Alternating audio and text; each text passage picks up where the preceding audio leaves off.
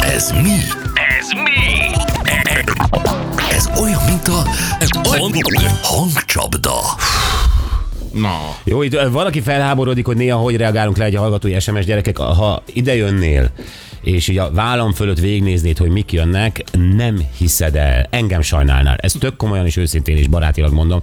Szóval nem kell, nem kell ezzel felháborodni, néha egyszerűen el kell magyarázni, hogy ki- kinek merre hány méter. Ők azt hiszik, hogy párbeszédben vannak velünk.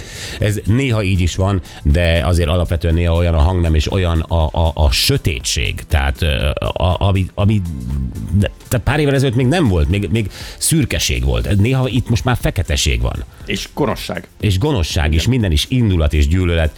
Szóval azért higgyétek el, nem egyszerű a mi dolgunk. Ha interakcióban akartok maradni velünk, akkor Akkor viseljétek el. viseljetek el engem is.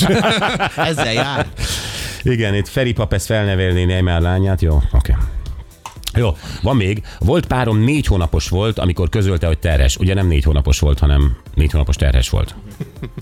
Oké? A Okay? saját érdekedben. Saját érdekedben. és hogy megtartja, meg hogy szándékosan tette, mert gyereket akar mindenképp.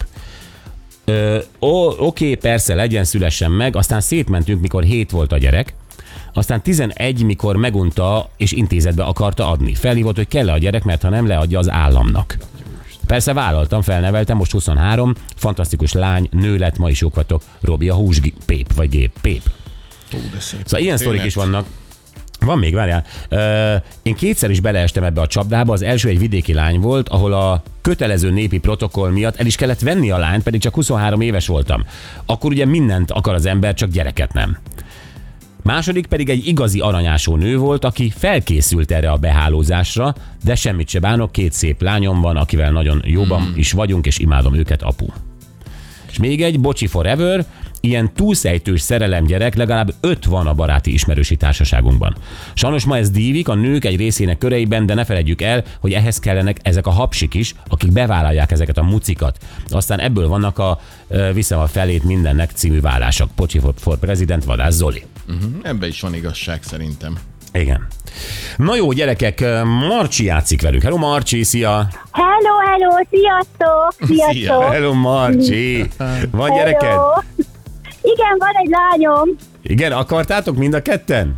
Hogyne, nagyon is szerettük volna, így van. Már most 31 éves, nem olyan kislány, nagy Jó. lány, de nagyon-nagyon akartuk, igen, Nagyon a helyes. férjemmel, igen. Nagyon helyes. Marcsi, elkezdjük a játékot, megint megmutatnánk a hangot neked, jó? Köszi! Figyelj!